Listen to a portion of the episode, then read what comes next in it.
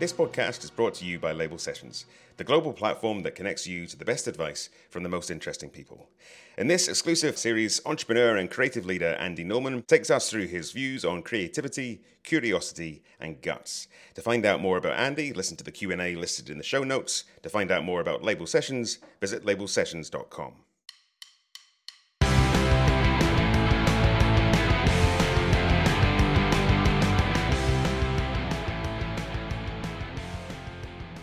Welcome back to CC&G, the podcast equivalent of a psychedelic microdose. Let's start this episode with a soupçon of high culture, shall we? There's a museum that opened up late 2019 in New York City, in the trendy Soho district of town to be exact. Given its painstaking curation of unique content, its general admission ticket sets visitors back more than any other major art museum in America. To be exact, once again, the basic $43 entry ticket to this museum is a whopping 72% more than you'd pay to get into the Museum of Modern Art in New York or San Francisco, the Metropolitan Museum on New York's Upper West Side, or the Art Institute of Chicago. What's more, VIP tickets at said museum go for at least double the general admission cost. Holy jeez! There must be something mighty special collected and displayed at this new museum to command such a staggering premium. Hmm, rare unseen selections from the great masters, perhaps. Priceless treasures from the Vatican?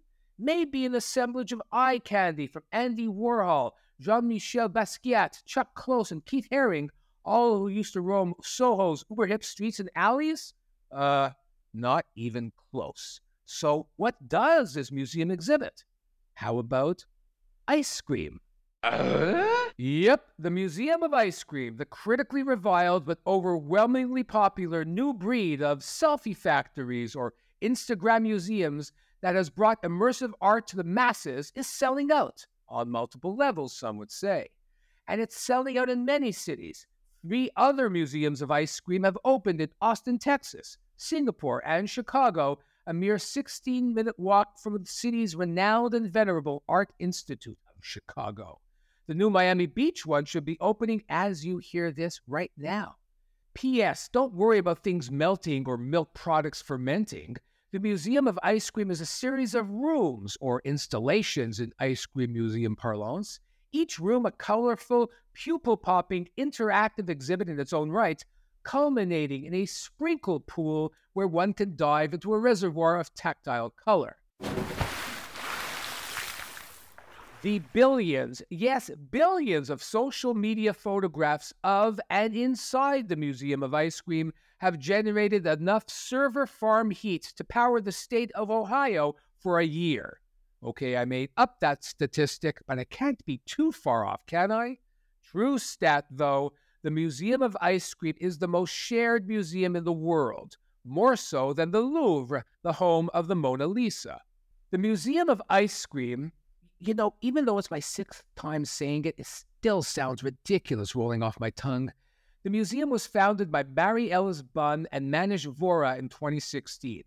At her gig as Time Inc.'s head of forecasting innovation, the then 25 year old Bunn drew inspiration from her perspective on American retail and traditional museums, which she has referred to as a dead industry and archaic.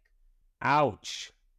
Despite positioning itself as an alternative to more traditional institutions, Bunn has stated she regrets using the term museum for the Museum of Ice Cream and now prefers the portmanteau experiums to describe the company's offerings. Experience. Hmm, how nouveau niche.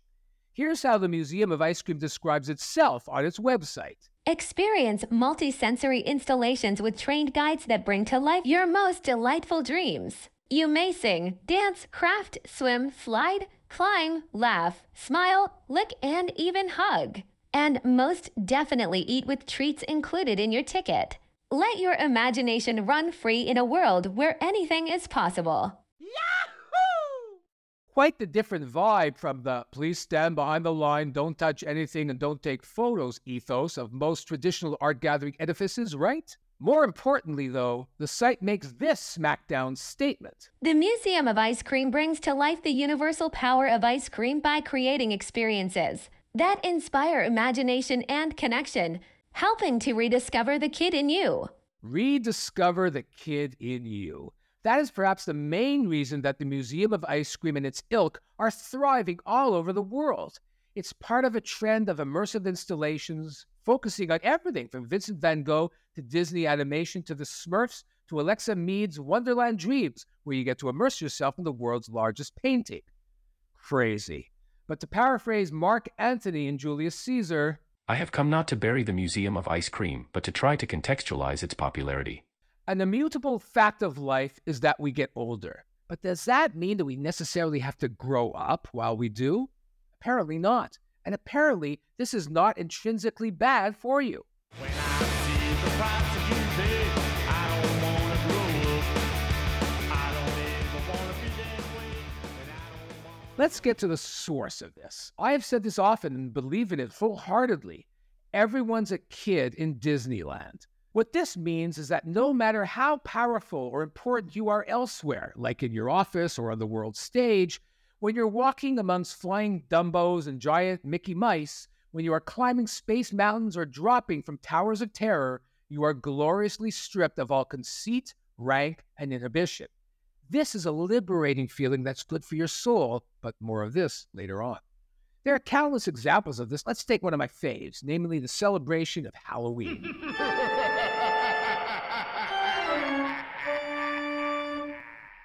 I say celebration because Halloween used to be a mere kids' night out, a chance to dress up like some fantasy character or ambition, like hockey player, ballerina, psycho killer, to dress up like that for a few hours and collect a bag full of candy in the process. Today, though, Halloween is a multi billion dollar industry and a multi day holiday led and celebrated primarily by adults. According to the National Retail Federation, consumer spending on Halloween related items reached an all time high of $10.6 billion US in 2022, up from 8.05 billion in 2020. Of that gargantuan sum, $3.1 billion is spent on candy and $3.6 billion spent on costumes, $1.6 billion of which are spent on adult costumes, the other $2 billion split on costumes for kids and, I kid you not, pets. The home decoration market alone is worth $3.4 billion US, prompting one market analyst to say Halloween may be the new Christmas when it comes to outdoor decorating. So, is all of this just about grown ups diving into sprinkled pools, taking selfies, dressing up, eating poorly, and being silly? I suppose it is for those who underestimate and don't understand it. What it's really about is the concept of neoteny, a heady, hard to pronounce word that means the retention of juvenile features in the adult animal, also known as juvenilization. Way back in CC&G episode number 3, we discovered the concept of virgin contact lenses. Can anyone recall and explain it? Anyone? okay, it's up to me again. Well, virgin contact lenses is the act of seeing things again for the first time. In other words, adopting a beginner's view. In this episode, though, we're going to take this a step further and encompass a beginner's soul. We're not merely going to see things for the first time, but imagine the entire world like a child does.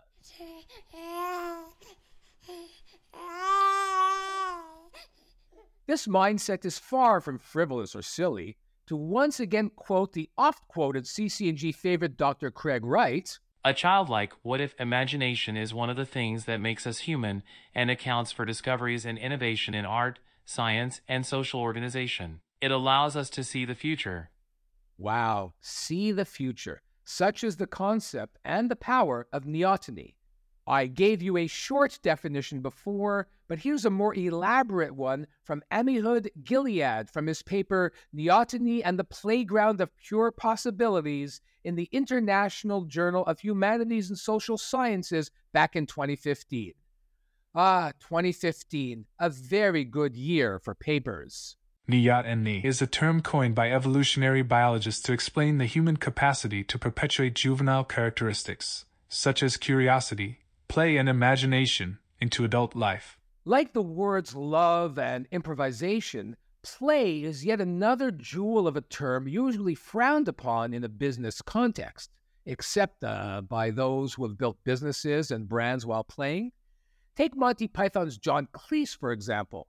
In his little jewel of a book called Creativity, he refers to psychologist Donald MacKinnon. When MacKinnon talks about play, he means the ability to get enjoyably absorbed in a puzzle, not just try to solve it so you can get onto the next problem, but to become really curious about it for its own sake. Picture small children playing. They are not trying to avoid making mistakes. They don't observe rules. At the same time, because their play has no purpose, they feel utterly free from anxiety. They are just exploring, not knowing where they're going, and not caring either. Or consider the popularity of Lego sets for adults. The most popular kids' toy in the world has a fervent adult following. While only 5% of overall sales, adults buy Lego sets of landmarks like Paris's Eiffel Tower or Rome's Colosseum, or pop culture icons like the set of Seinfeld, an Adidas sneaker, or the Star Wars Millennium Falcon.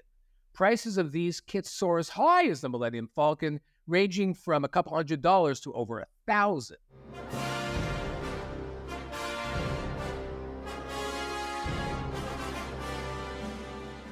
So, why play? What is the, pardon the pun, what is the end game of all this childlike behavior?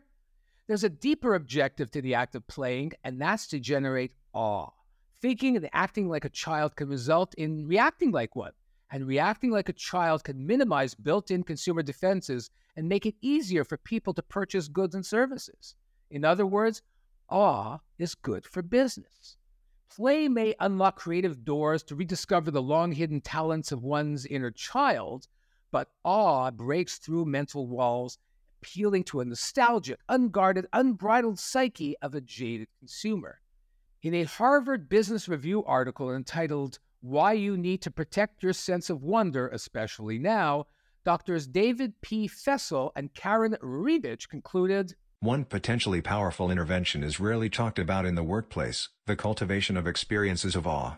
That's because beyond physical effects like tingling and goosebumps and a lowered heart rate under stress, awe also affects us emotionally. Research suggests that awe can actively help reduce stress, like gratitude and curiosity. Awe can leave us feeling inspired and energized. It's another tool in your toolkit and it's now attracting increased attention due to more rigorous research. So break out your shorts, your hobby horses, your lollipops, and other smile inducing icons of your youth. Tell your bosses and colleagues that before you deliver that multi billion dollar make or break project, you're going to the park to play. Ain't that adorable? Before I go, if you've dug what you heard or if you hated it, let me know at Label Sessions on Twitter, Instagram, TikTok, or LinkedIn.